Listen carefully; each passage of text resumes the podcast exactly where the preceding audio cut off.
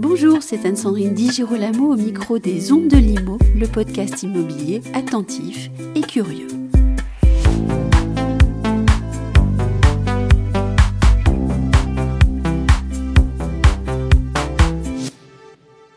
Julien Goubeau et Anne-Sophie Sancerre, bonjour. Bonjour.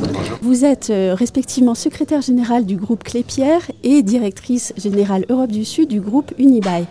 Nous sommes au CIPCA et vous venez d'annoncer le lancement d'un label BBCA Commerce. Qu'avez-vous annoncé? Ben On a justement annoncé que Unibail Rodamco Westfield et Clépierre s'associaient avec euh, BBCA pour euh, mettre en place ce label. On va prendre euh, quelques mois pour travailler avec BBCA, avec des bureaux d'études, afin de pouvoir mesurer l'empreinte carbone du commerce. Il y a déjà quelques années, vous disiez il faut créer des lieux durables du vivre ensemble. Qu'est-ce que ça veut dire? Exactement, des lieux durables du vivre ensemble. On aimerait combiner ces lieux, ces lieux qui sont moins émetteurs en carbone, moins énergivores, qui sont plus pérennes euh, pour le pour euh, pour l'environnement, et aussi combiner ça avec des lieux chaleureux où les gens se retrouvent, où les gens créent du lien, où les gens créent de l'inclusion finalement. C'est ça les lieux durables du vivre ensemble. Et quel était l'objectif? Bah, l'objectif, c'est vraiment de se dire, on construit des bâtiments, on sait que l'immobilier et l'industrie euh, du bâtiment en général aussi bien dans son mode constructif, mais aussi dans son exploitation, et euh, contributeur euh, des, émissions de CO2. Et donc, c'est comment faire en sorte, tout au long du, cycle, de la, du cycle de vie de la chaîne de valeur du commerce, de réduire ces émissions euh, de CO2. Oui, et Julien Courbeau, vous, vous disiez que le, commerce méritait un label bas carbone. Oui, en effet, puisque dans l'immobilier, on a les bureaux, les logements qui ont déjà leur label. le commerce méritait en effet ce label, c'est 80 millions de mètres carrés.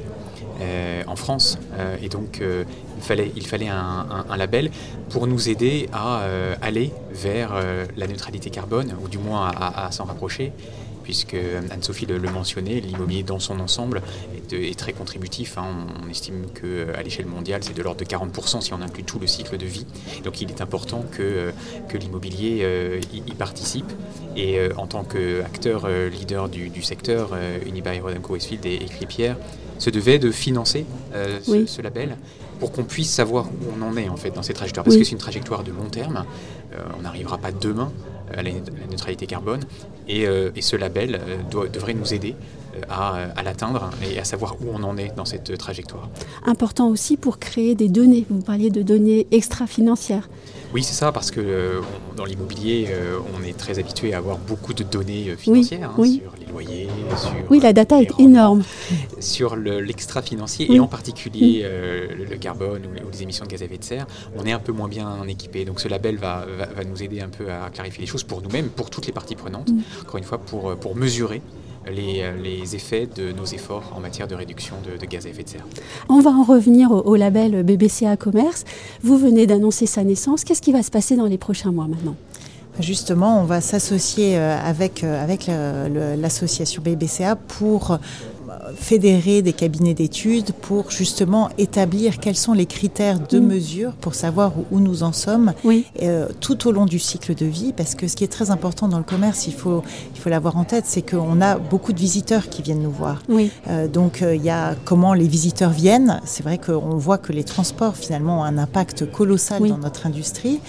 donc l'idée c'est vraiment de, l'initiation du, du, bâtiment, de la construction du bâtiment mm-hmm. à son exploitation à la venue de nos visiteurs au quotidien, euh, d'englober toute la chaîne de valeur et d'arriver à calculer où on en est en termes d'émissions carbone afin de, évidemment, s'améliorer, d'avoir les bons critères pour pouvoir bah, baisser ces, émissions et d'emmener avec nous toute l'industrie en fait. Et il y a tellement de parties prenantes que qu'on voit ça vraiment comme quelque chose de vertueux où euh, plein de partenaires pourront euh, rentrer avec nous dans cette initiative de, baisse d'émissions de, de, CO2.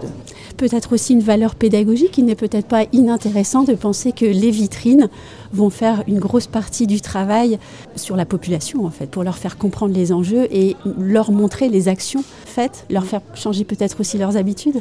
Vous avez tout à fait raison. En fait, on a, on a deux publics euh, auxquels on peut s'adresser, aussi bien nos commerçants, donc euh, comme vous le disiez, nos vitrines, et aussi nos visiteurs finaux, ceux qui viennent euh, dans nos centres, nos utilisateurs, et pas que dans nos centres, parce qu'on a des bâtiments aussi de, bureaux, de, résidentiels, etc.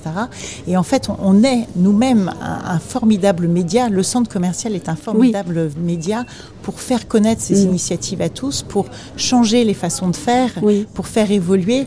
Et, donc, on, aimerait bien utiliser ce, média pour que le, plus de concitoyens possible puissent participer de, cette initiative très positive de, réduction de gaz à effet de serre.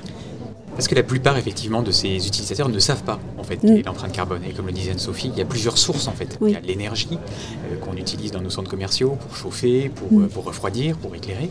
Mais il y a également, euh, effectivement, les émissions de gaz à effet de serre des transports de nos visiteurs. il y a également le carbone embarqué dans les produits que vendent nos, nos, commerçants. Donc il y a de multiples sources. Et c'est pour ça qu'un label est bien pratique pour pouvoir résumer et synthétiser l'ensemble de ces sources euh, de, carbone et donner une information immédiate, comme on peut l'avoir avec un diagnostic de performance énergétique, par exemple, ou euh, un Nutri-Score, pour reprendre l'exemple de l'alimentation. Cette notion de labellisation est très importante pour faire prendre conscience à nos clients, commerçants comme visiteurs, de l'empreinte carbone qui est la leur, directement ou indirectement, en venant dans nos lieux. Et puis un label pose des objectifs. Exactement. Pour le moment, on parle beaucoup, chacun y va de, son critère, de sa façon de voir les choses. Et c'est pour ça qu'on voulait vraiment s'associer à, quelqu'un de, puissant dans, le secteur, qui a vraiment sa légitimité, qui, qui, travaille de manière, euh, on va dire, euh, avec des, données euh, scientifiques, qui est vraiment sérieux, afin d'établir la bonne mesure, en fait. Les bonnes mesures. Un grand merci à vous deux. merci beaucoup.